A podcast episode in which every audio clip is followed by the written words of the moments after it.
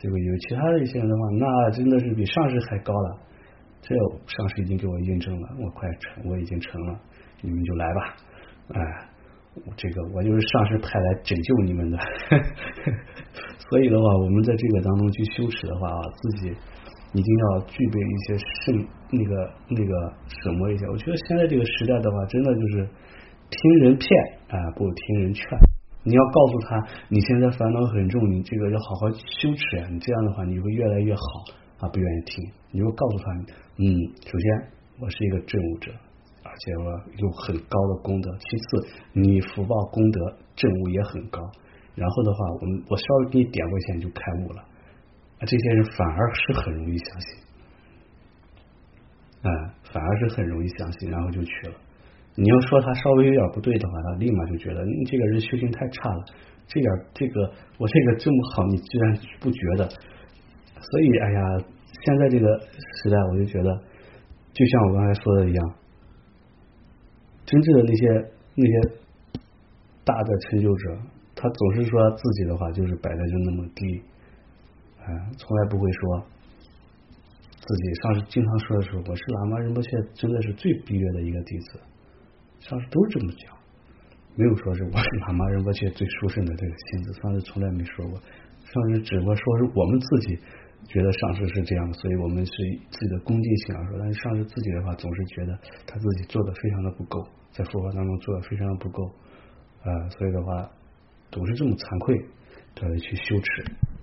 所以然后遇到这些人的这些这些这些居士啊，自己虽然有修学之心，但是因为对于佛法的理趣不了解的原因，往往的话会在这种状态当中产生烦恼。这个如果是烦恼，说也不见得。你突破这个就是你的功德，就是你的超越。然后他说：“哎呀，我我要是离开这个师傅，他给我讲了这么，给我念过咒语的传承，密宗的传承，密宗讲的给你传过咒语、续部和灌顶的，那都是根本上师了呀。那我这个岂不是要堕地狱嘞？”我说：“远远没有那么严重啊，哪有哪有那么严重的呀？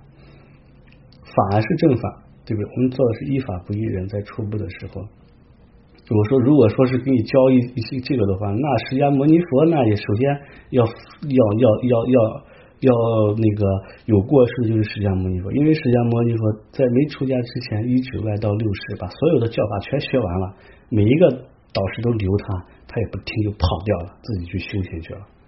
那释迦牟尼佛也也也该也这个过失了。我们在皈的时候叫什么叫翻邪三归？什么叫翻邪三归？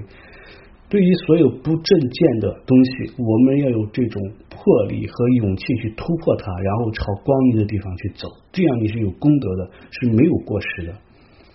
很多的一些人的话，就是因为觉得自己啊，我这个这个被什么什么这个自己就被这种所谓的这种誓言控制，不敢走，怕自己倒霉，哎。所以的话，那个宗萨就说，这种不是佛法。如果用这种方式去那个去去去去教诫下边弟子，这就不是佛法。宗萨是这么说的，这个事情是确确实实是这么发现的。因为包括我现在，我就觉得现在这个就学显宗的吧，还还亲近一些。反正我就念个阿弥陀佛，我就学显宗，我也不去依止什么。其实密宗虽然这个在密宗当中成就的是快，你依止到一个具德导师，你的这个证悟啊、成就啊、加持是非常快的。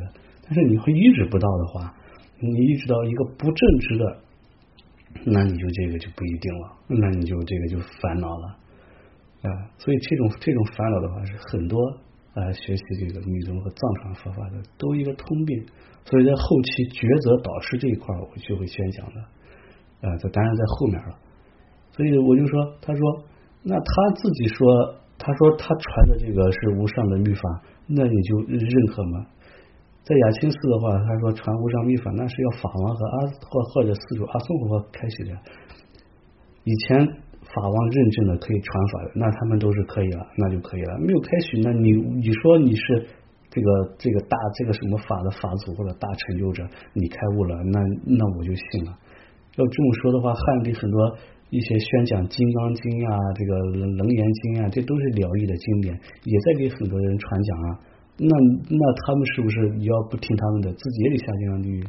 这怎么可能啊？所以我们不要被自己的恐惧所吓住。如果说真的是有恐惧、有过错的话，一定要有金刚心去承担。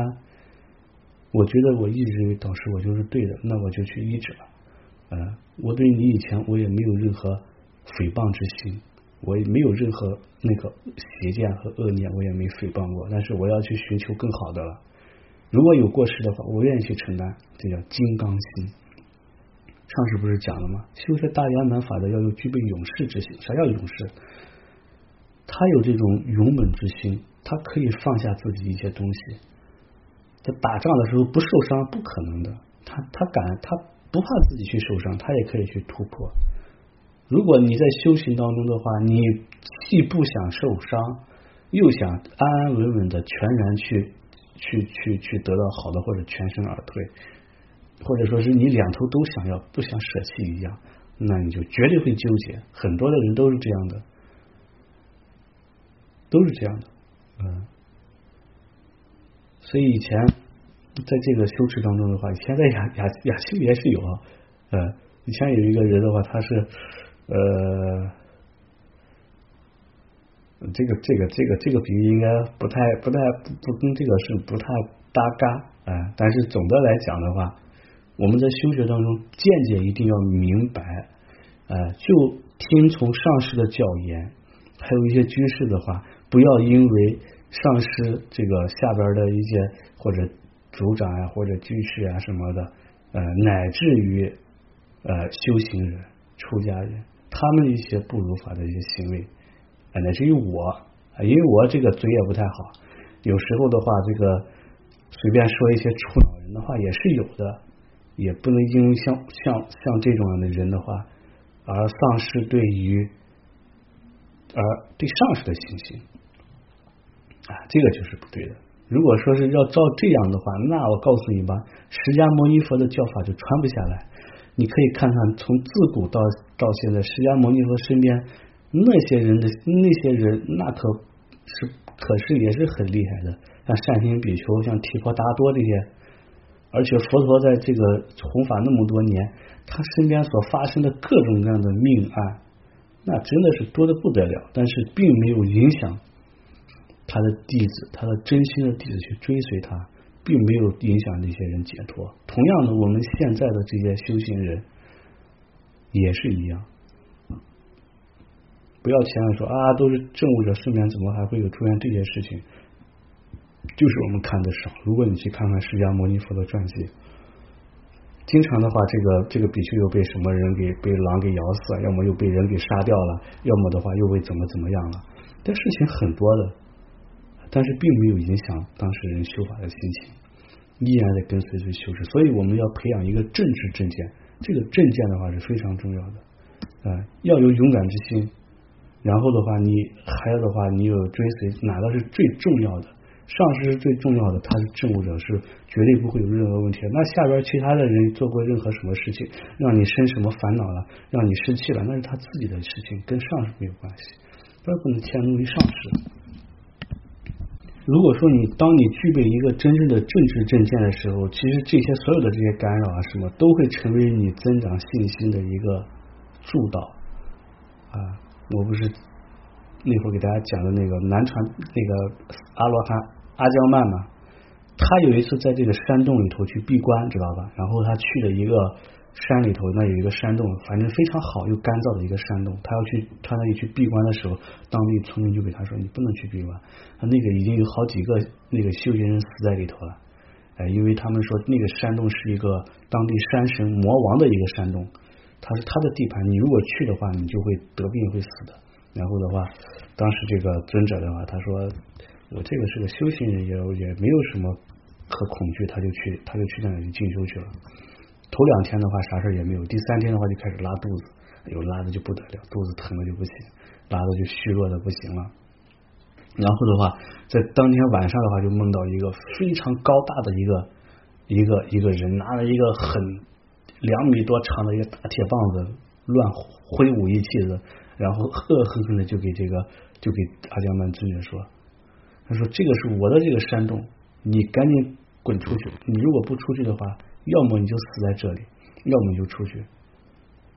呃，他就是这么去说的。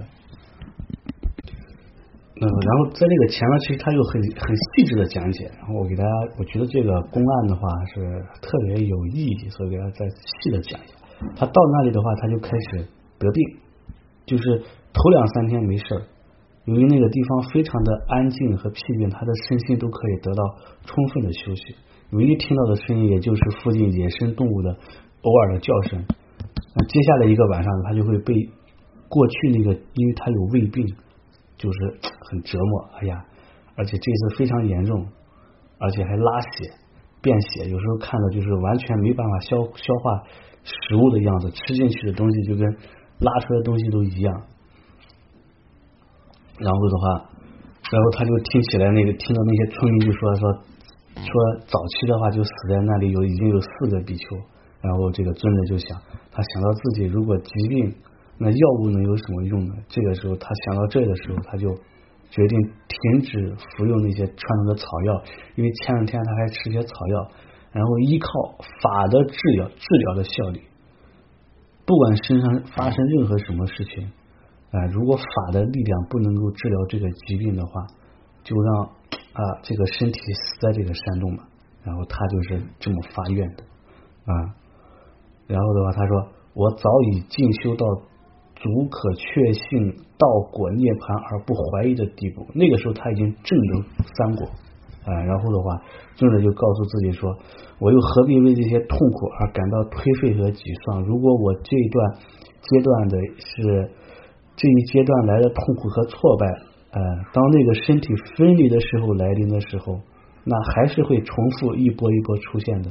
所以。”这样的话还不都是一样的？他这样想了以后，他就停止服用草药了，并且依靠这个禅定的治疗的这个禅思的力量、生命的这个这个力量的话，嗯，然后来禅修，哎，然后身体反倒能够进行他的这个自然的这个治疗，然后因为伴随这个力量的话就就比较好，然后他又开始又又修持这个禅定啊。然后在这个疼痛和疾病内心的这个当中，他就去关照，呃，进入这种禅定。当他进入到二禅的时候，嗯，就是快到二禅静分定的时候，这时候他看到看到的话，从他的这个身体里头放出来一道光，那估计这个飞人是进入他肚子里头的。这个光中出现了一个又高又大的一个黑人，大约有十尺高。然后手上拿了一个四公尺长的一个棍子，就好像他的腿那么粗，啊，然后他就是就是就走到这个尊者面前说：“如果尊者不离开这个地方，我就用我的大棍子把你碎尸万段。”呃，而且这个棍子它可以一棍就可以把一个大象可以打得像粉碎一样。这个时候的话，这个尊者阿江呢，他就用心念，因为在禅定当中是不需要说话的。然后用心心念传达的方式跟他沟通，就说你为什么要杀我？显然我没有做错什么，而且我也没有伤害任何人，我为何要受到死刑的处罚呢？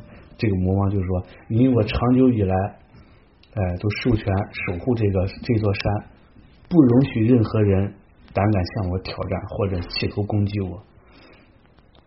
嗯，然后尊者说，我没有向你挑战，也没有想要击败任何人。我只是一个挑战和击败那种内控制人内心的这个烦恼，所以我才到这里的。哎，说，嗯，这个你竟然想要伤害我，这个是很不合理的。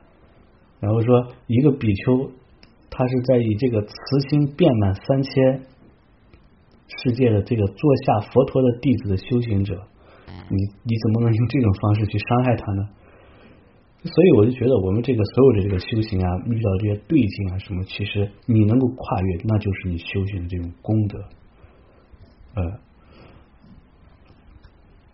如果然后然后尊者就继续说，如果像你自夸的那样，真的具有特殊能力的话，你有没有能力能够？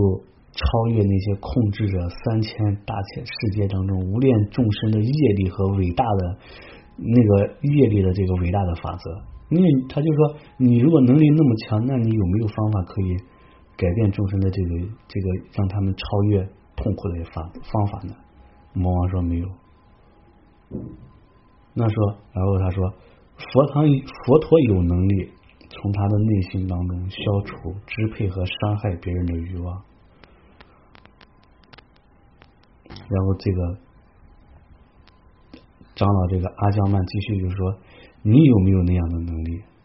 魔王就说：“我也还是没有。我其实说实在，因为很多这些魔王啊什么的，这些非人啊，他还是挺通情达理的。”然后尊者又开始劝了这个魔王，并且指出他的能力，如果有的话，也是幼稚而野蛮的啊，只会伤害自己。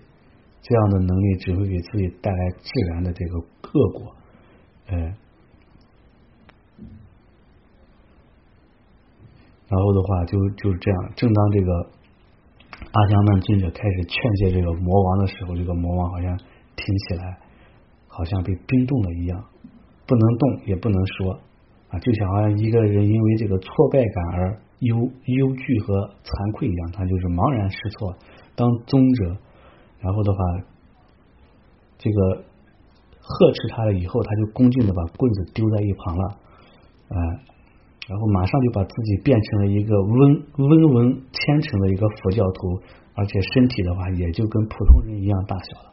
他然后就向这个尊者阿伽曼就道歉，啊，为他这个很粗鲁的这个行为和恶意而致致歉，然后并且说说在前几天我当我看到你的时候，我就觉得非常的惊奇。这个魔王说。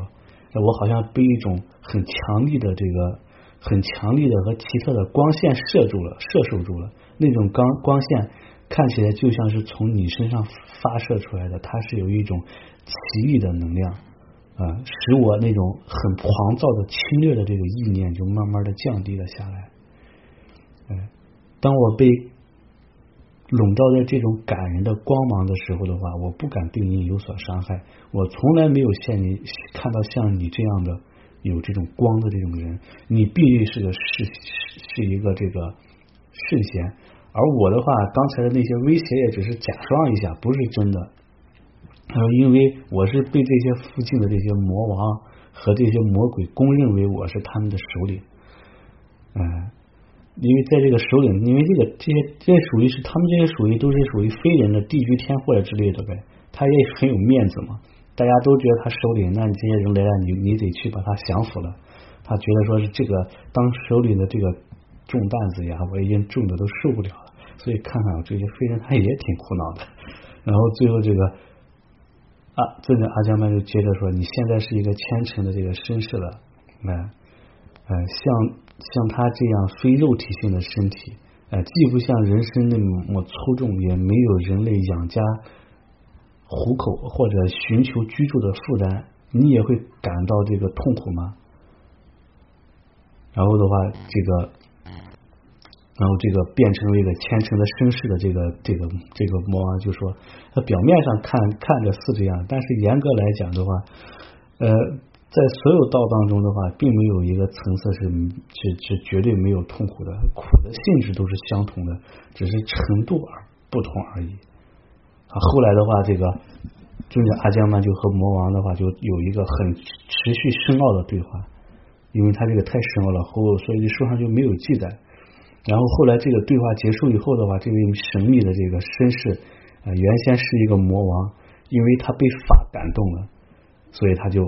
宣称自己已经成为在家居士，并且皈依了三宝，而且还依止了这个尊者。呃，在这个当中，就就就成为一个就是依止依就是皈依了这个尊者，然后并且全并且承诺又是全力保护这个尊者，就是这样。后来的话，大约中月的后。阿姜曼尊的这个心境的话，慢慢就转入了这个那个三摩地不可动摇的那个状态当中。再从那个才，然后的话，在那个从那个定境当中出来以后的话，他跟这个这个魔绅士的对话仍仍然继续着，直到这个大约凌晨四点钟左右，他们才从这个对话的禅定当中才出来。而且出来以后的话，早期。因为他修行的时候折磨他的疾病也全部消失了，而且那些疾病完全被法的这个治疗了，也不需要这个剩下的这些药物了。而且后来的话，呃，我看啊，所以在他那一次通过这个魔镜的考验以后的话，他的身体啊、健体啊，而且身体越来越好。就在那个夜晚以后的话，他的心境的话都呈现出了这个宁静的能量和喜悦，身体也很好。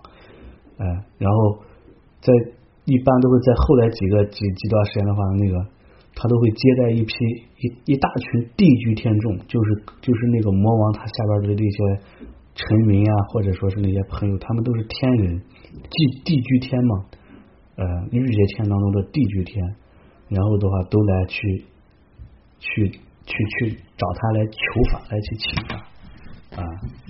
所以的话，你看这么个，当我们在修行当中，你能够全然专注于法的时候，去祈祷上师的时候，你所遇到修行当中任何的这些问题，你如果确定了正确的知见和导向，它这些表面上是去干扰你的，其实是更加增上你对佛法和上师的信心的。你想想，你能够有一种力量，从以前的这个旧有的。紧固和忌忌盼和惧怕的那种那种关系当中脱离出来，然后去寻找上车这个正确的这个法义，那是很强的这种能量。这种能量你能够脱离出来，就代表你修行当中是绝对的增上。你如果脱离不出来，还是继续保持那种关系，那就证明你的这个修行还要在这个当中去磨练。所以在这个密宗当中，在有一一有一个。格罗派有个护法叫做吉祥天母，他是干嘛的？他就专门给修行人制造一些违缘，然后考验你的修行，从这个当中去增上空心母的加持。所以我们对这些所有这些显现，如果我们没有过去式的因和缘，不会遇到。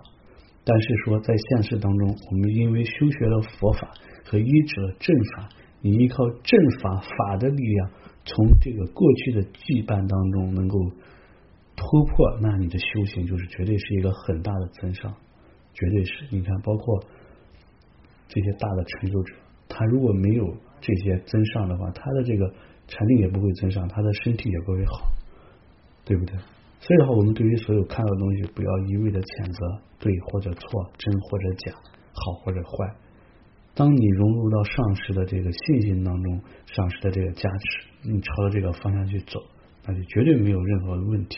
所有的这些道障的话，都会成为你修行道当中净化违缘和障碍的一个功德。你在我们修行无量劫当中，真的乃至佛的话，都是结了各种各样的缘，都有善缘和恶缘也都有。但是我们自己的话，可以通过这些方式，依靠法的力量，把它转变为而净化无始的业障，这个是非常强的。所以今天的话就讲到这里，我们一起来回向。苏南对大家这八年，这南你比这那他学讲这个了就完了，这把这比这里做瓦做瓦修。